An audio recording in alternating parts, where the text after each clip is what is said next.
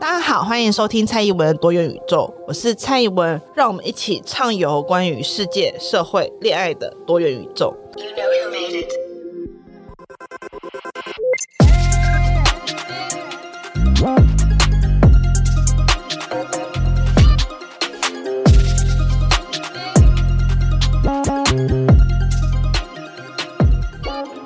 好，欢迎收听蔡宜文多元宇宙。今天是久违的时事评论集。呃，为什么会有这一集呢？其实最主要就是来自不久刚过去的七一六大游行，以及其所延伸出来的诸多讨论，让我个人有一点点的，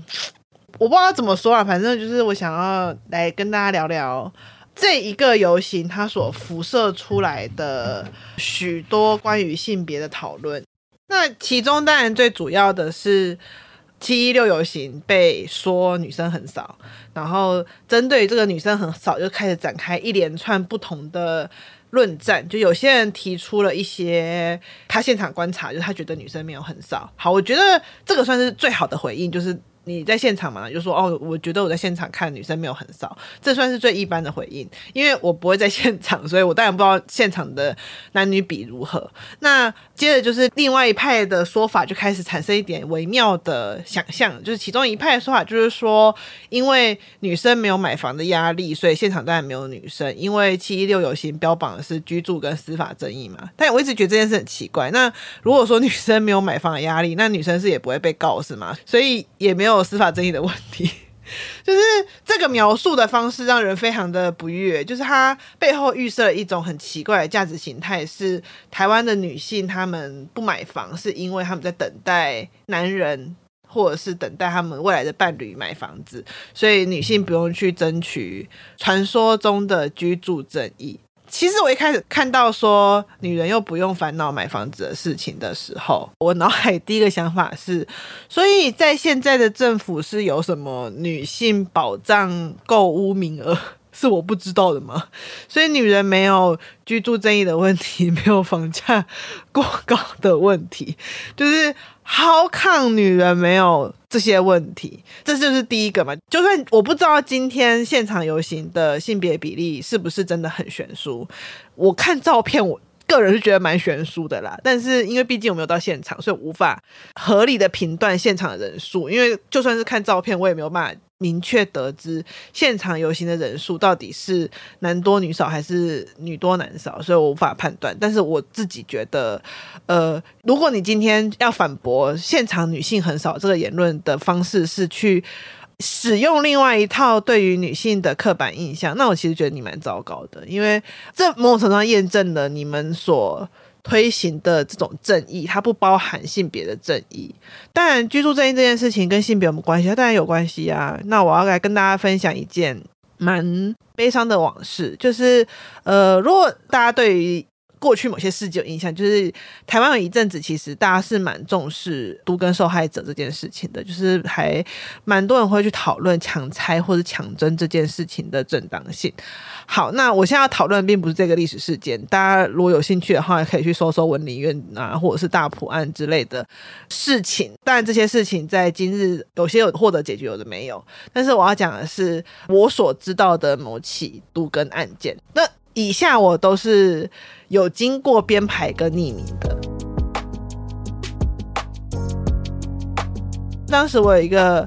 长期在做相关权益促进的朋友，有一次很悲伤的跟我讲了一个故事。他说当时他因为从文林院开始就长期关注了强征跟强拆的受害者，然后其中有一个案例在他们的协助争取之下呢，后来其实有获得比较正确也比较应该得到的赔偿。但他不会像一般人嘛，他就不像一般民众会觉得说哦，他们这些人就是贪婪或怎样。他了解这个房子对于这家人的意义是什么，他也了解这个房子被强拆跟强撑过后对于这个家庭的伤害是什么，所以就他们得到他们应得的补偿，他是非常开心的。但他逐渐发现一件事，就是他们通常在得到补偿后都会另外购地或购屋，就是因为家里还是要有地方住嘛，他们还是会再次去购买房产，或者是去寻找其他居住的地方，但他却发现说诶，其实无论是在原本的房产或者是在后续所购买的房产上面，在这个家族当中他的子嗣当中是有男有女的，可是女性的意见女性的继承权却总是被忽略跟忘记。那当然作为一个外人，他不过就是一个因为社运而开始跟他们家族产生连结的一个外人，他不好说什么，他也没办法去讲什么评论什么，但是他心里总是抱持着一个疑影。他就跟我说但是心里有一个小小的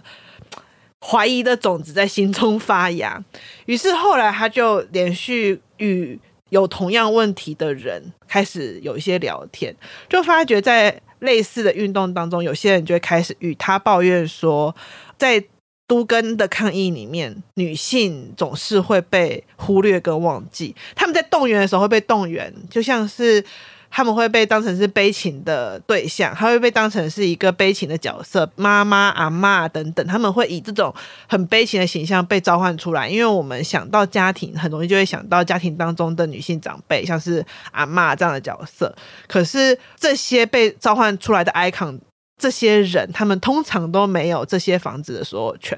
以及即使到后来因为这些房子被拆除或者被强拆过后所得到的赔偿，也往往不会落到这些女性的手上。因为在我们传统的习惯里面的想象当中，家族的房子就是处这件事情的继承本来就是非常明显的以男性为核心的在继承这件事情，所以他后来有点悲伤的事情是，他觉得女性明明在这个运动当中付出了这么多心力，即使如此，他在他的家族当中仍然不会被当成是一个可以去继承屋子处或者是这个家屋的一个角色，他仍然不会被认为他有资格去跟他的兄弟一起拿这个房子共同持有的权利。当然如果今天他作为伴侣，他可能就更不会说哦一起被记名或什么，就这个房子还是会被理所当然认为是他的伴侣的。当然了，如果他的伴侣现在 R I P 的话，这个房子基于法律他也是会有，但是我一直说在文化上他仍然不会被认为这个房子是他的。就是在吵架的时候，他的先生可能还是会对他说这是我房子，你滚出去之类的这种话。我们回到居住这件事上面来讲，就是我们回到居住正义当中女性这件事上面来讲，居住正义其实是一个很性别的问题，而且它不是一个最近才会出现在年轻女性身上的问题。有些人会说年轻女性好像没有那么在意买房，没有那么在意房子这件事情，有没有可能是因为年轻女性一直以来都没有这种相对剥夺感，是因为我们根本就没有东西可以被剥夺。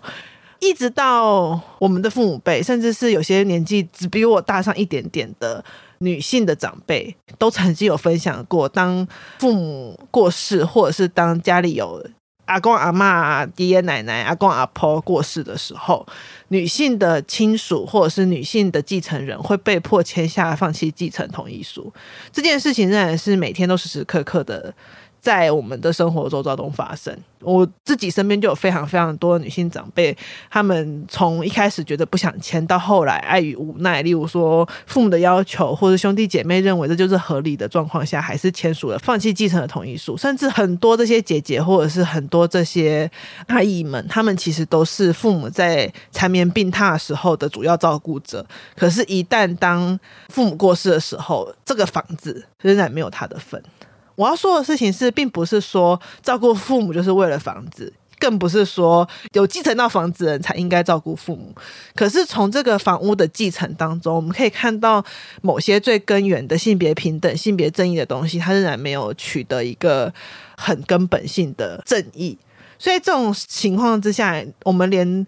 一个去讨居住正义、一个去讨论居住正义的运动里面，这些面向都不会出现。所以当然我刚刚是说我在画面当中没看到多少女生，但是我并不确定现场有没有很多女性，但是我至少我可以确定的事情是，在这场活动主要的论述当中，女性跟性别是隐形的，就是在居住这件事上面当中的性别面向，或者居住这件事上面的女性这件事情是被隐形的。女性的居住需求是什么？女性在居住正义上，在继承房产这件事的平等上面，长期的受到忽视，长期的被压抑，这件事情其实几乎是看不见的。在这个正义当中，女性的正义是被消失的，甚至是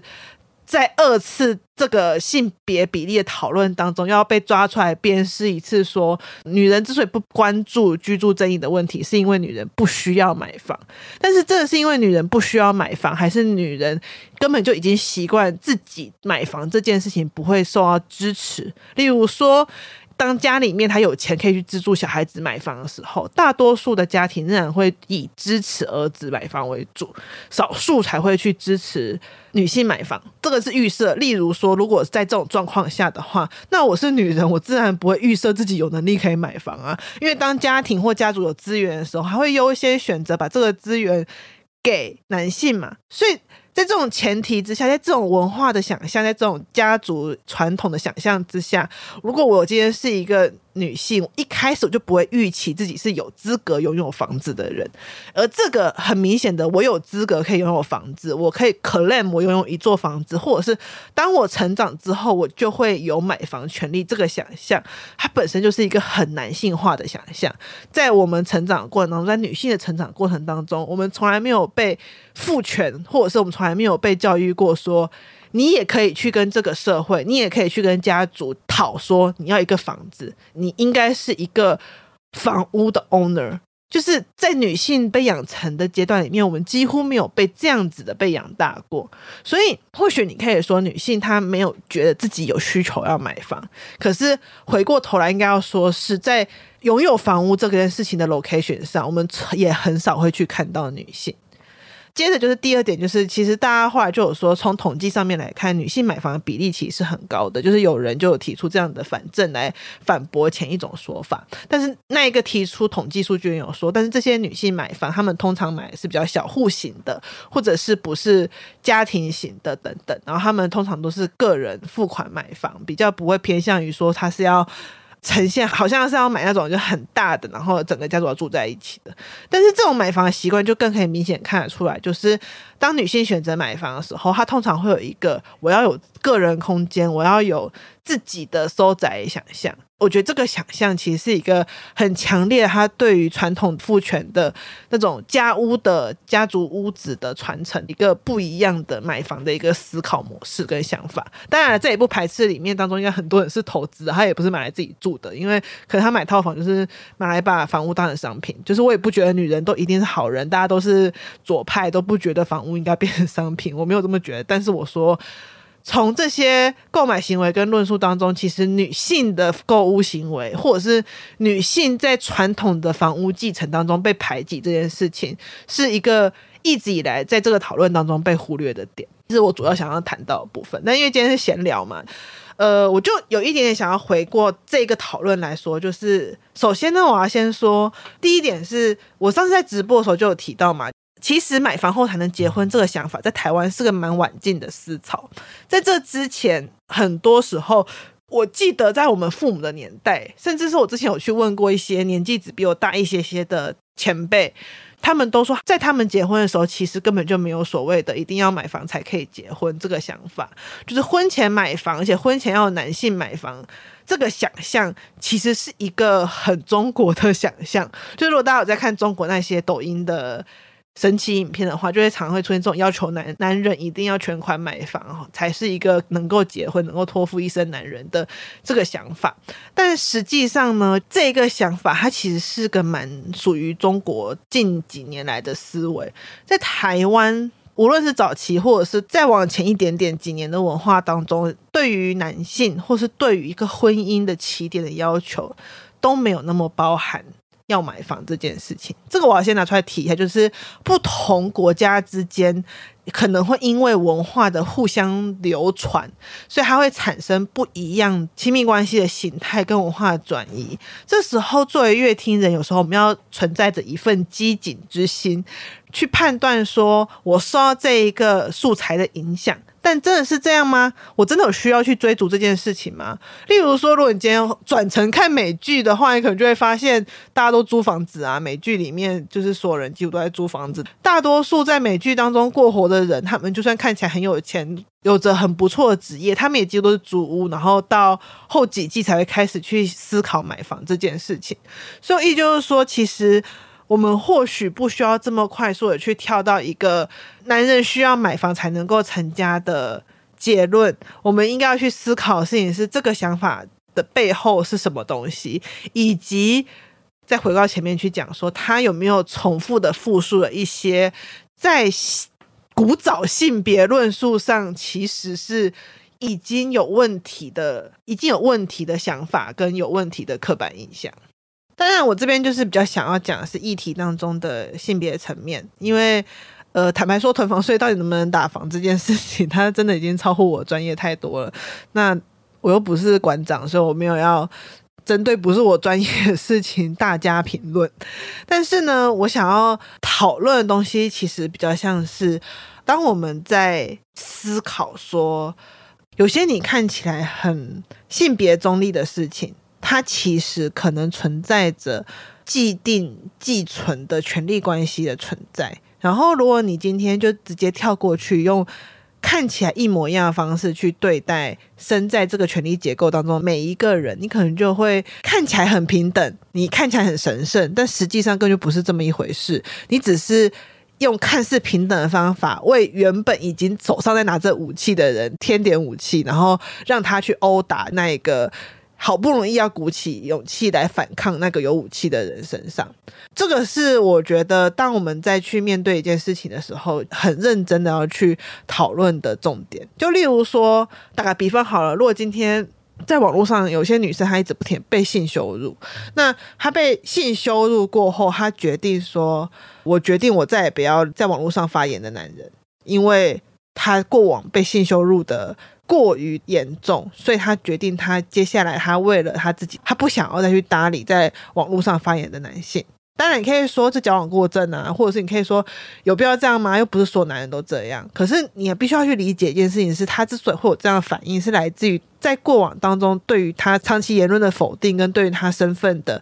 一个羞辱，所以造成他去做这个决定。那如果说你今天的做法就是把两群人抓出来各打五十大板说好哦你不应该因为这样就去忽略其他男生的言论，好哦你不应该这样子去对他做出这些羞辱性的言论，那这样子是不对的啊，因为他之所以会有这样子的结果是来自于之前的不正义所导致而成的，那他才会有这样子的结果。那如果说你今天只去矫正目前为止你所能看到的表面的情况的话，那你最后还是会导向那一个持续让一方不利的结果。那回过头来我今天要讲的就是说在每一个政策的施行或是每一个你想象当中的价值的推行当中，它其实都会有很多种不同交织的面向，甚至不只是性别，像我刚刚讲的还有族群啊阶级啊等等，它都会在一个政策或是一个事件发生当中交错的去产生这个事件的结果。那在这种状况下你实在很难去断定说什么样的人他就是不在意什么样的议题，什么样的人他就是特别容易展现出某一种倾向，所以他应该要被怎样对待。我这样子的想法其实本身是很有问题的。那我其实回过头来回到，如果大家还记得，因为前阵子又有人在重新要谈重启服贸，我真的是不知道为什么、欸、其实我要先回忆一下，哎、欸服贸算是我个人的，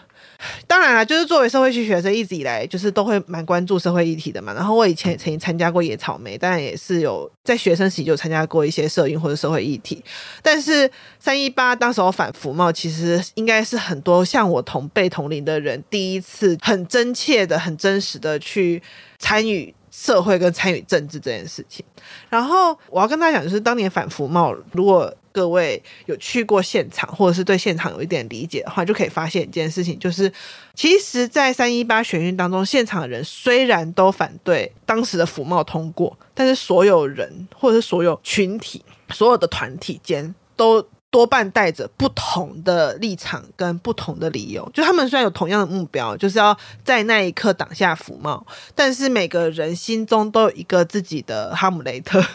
每个人心中都有一个自己的立场跟一把尺。例如说有些人确实是反黑箱，他不反服贸，他反对是黑箱，可是确实有很多人他就是反服贸，他就是认为跟中国签订服务贸易协定就是不信任的，就是不被信赖的，然后他就是反对这件事情，他认为我们应该不要跟中国签任何的贸易协定。那我也坦白说现场其实还是有那种就是所谓的说自己是极左或是真左的人，他是直接反对所有的自由贸易协定，所以在这种情况下其实现场是有非常非常多不同的派系、不同的立场、不同的想象在那个现场当中去进行讨论跟各种不同的争辩。所以其实我要说的事情是，在一个现代国家出现的社会运动很多时候是这样子，就是我们的目标可能是一致的，但是要达成这个目标的一致可能背后会有很多不同的立场跟理由，而这背后不同立场跟理由可能就会导致这个阶段性目标达成过后，原本的队友在接下来就会变成所谓论战上面的对手，不是敌人是对手。就例如说接下来可能就会变成你的立场其实只有反黑箱，但是其实我反的是服贸，那你可能就会觉得 我, 我没有反服贸啊，我觉得服贸很好，只是不希望他们黑箱通过，可是我觉得我就是不希望服贸通过，可能我不希望服贸通过只是因为我对中国不信任，但是如果今天跟美国签自由贸易协定我就 OK。可是就有另外一派人说没有，我是觉得所有的自由贸易协定都是有问题的，因为它可能都会造成对于国内的弱势产业比较大的影响。我要说就是我那时候参与服贸的想法其实是来自于我是一个，就是大家知道我就是一个念性别的人嘛，所以我那时候决定要去参与三一八学运，然后反对服贸通过最主要原因其实是因为性别的缘故，就是因为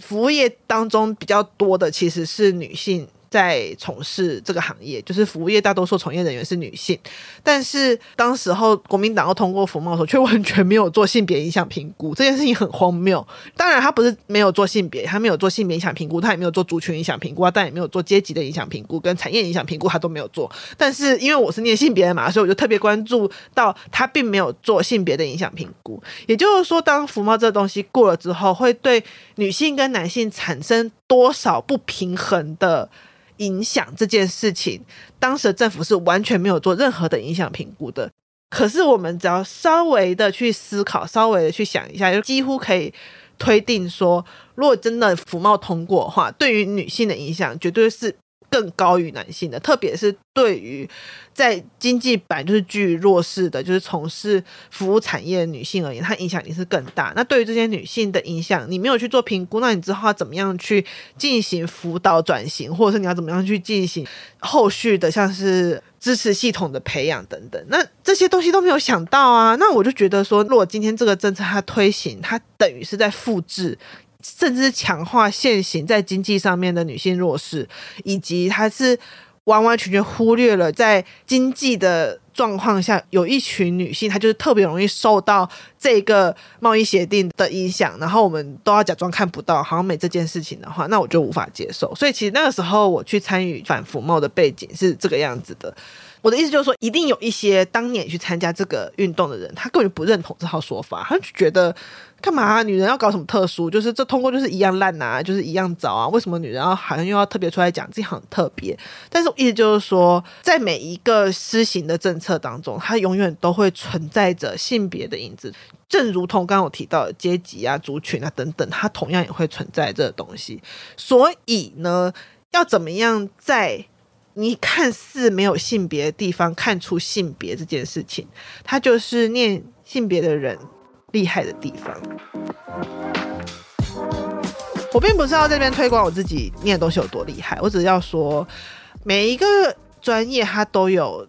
强大之处，它都有厉害的地方。那其实我常常会刚好现在也是也是已经碰到毕业季了，我常常会碰到一些念文科或者是念人文社会的学弟妹，或者是目前是高中生然后未来想要去念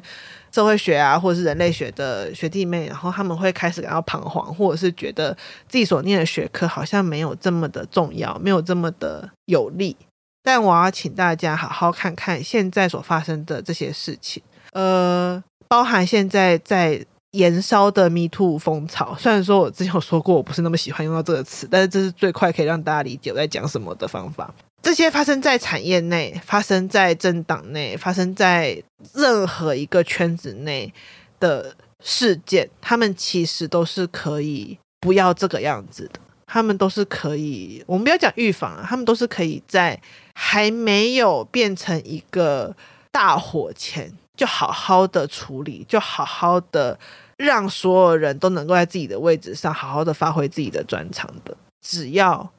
主事者稍微有一点基本的性别意识的话。那如果今天有性别意识、有族群意识、有阶级意识的人被放到应该放置的位置上面的时候，他们能够发挥的力量绝对会远比没有的人还来得大很多。因为这些人他们不仅仅可以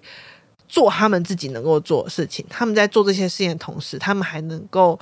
穿越那一些隐藏的看不到的迷障，得到了很多解决问题真实的可能，就是他可以穿越那一些掩盖住这些既定的不平等的东西，然后看到了我要怎么真正的去解决现在这个不平等问题，并且让应该好好在这个位置上发挥的人能够百分之百发挥他的能力，而不用去应付这些狗屁倒灶的事情，然后达到真正的适才适任，用人为才。那在这种情况之下，拥有我们这种能力的人其实是很珍贵的。虽然说我们可能不是柯文哲心中根本柯文哲在讲的时候根本就没有讲到人文社会嘛，所以我们不仅不入流，我们是在旁边流，就是我们是一群可能要被他揣测，因为赚不到钱要被他揣测的人才。可是大家可以看到这个世界这个社会在改变，我相信这个世界在这个阶段它改变会越变越好，它会往一个让任何人都不需要在职场在任何地方遭受到这种暴力这种不平等的待遇的社会。在变成这个社会的时候，像我们这样的人才是非常非常需要的。所以这也算是某种最后跟大家的喊话，就是如果今天你是念人文社会学科的朋友，你是跟我一样是念这些平常的大人们觉得无用的学科，曾经被认为是暗恋这就是不赚钱啊，你就是想要未来嫁给有钱人，我这些话我都听过，真的，我就曾经有被我的老师直接当面的说，你念这个系是就想未来嫁嫁给有钱人，对，这些话我都真的被这样说过，曾经遭遇过这些人。就是我要跟你们说，你们身上所拥有的专业特质是非常非常弥足珍贵的，而且是这个时代所需要的，好好珍惜你们这个特质，然后好好的把它 promote 出来，你会相信这个时代是需要你的。因为像我现在突然深刻体会到这个时代其实是蛮需要我的。当然我也要坦白跟大家说，虽然说薪水可能没有像台积电这么高，但是我从毕业之后我真的是没有缺过工作，就是无论是后来自己接案或者是 offer 的邀约等等，我真的是没有缺过工作，就是只有我自己说我不想要，我想要认真读书，但是不要焦虑这件事情。最后我所谓突然变成对人文社会学科学弟妹大喊话，但是到闲聊一集就是这一点愉快。我跟你讲，这集我完全没有写稿，从头到尾我都是现场即兴发挥的。我现在看着的荧幕是我自己的脸书。那今天大概也就是到这边了。最后我想要跟大家讲，其实这几天我一直都有在心里想着我要写一篇文章来讲那个，因为前阵子我就转了柯文哲的那一篇，就是讲什么第一流人才念医学院啊什么，然后最后还自以为是感叹一句说，所以其实最好的人才应该要去念政治经济。然后那种内心就想说，凭什么你觉得最好的人才就是在高三的时候作为考试的人才，就是联考考得好并不代表他是好的人才。如果说今天你因为联考考得好你就觉得我要去发大财的话，其实你也不适合念政治经济啊，对吧？就是在有些学科之中，在有些学科领域当中，你念的动机、念的初心以及你作为一个人这件事情的素质远高过于你有多么的会考试。所以就像我礼拜一直播的时候，大家就在问说那焦虑怎么办。如果今天也是一个会为了他人而焦虑的人，你会为了一件事情不要让别人难过而焦虑的人，这些特质是很美好的，虽然它会伤害你，我相信，但是你要相信自己拥有这些特质是很美好的，因为那让我们持续的成为一个能够为对方着想，而且让这个世界更美好的人。如果说这个世界需要某一些人才在某些位置上面，那我觉得像我们这一些人，绝对比起柯文哲更值得待在那样的位置上。好，今天的节目就结束在这边了。那我相信我的听众应该很少柯文哲的支持者，那如果你是，那我也只能很抱歉的跟你说句拍谁啦，就是我真心的觉得你我都是远比柯文哲更好的人。好，所以今天到这啦，喜欢本集的朋友欢迎大家可以订阅，如果你今天是在 Y T 上面听到这集的话，也麻烦你可以按赞，按小铃铛订阅，然后分享，或者是在下方的资讯栏留言，那我都会看过，然后就是然后给回应。好，那今天到这啦，谢谢大家，拜拜。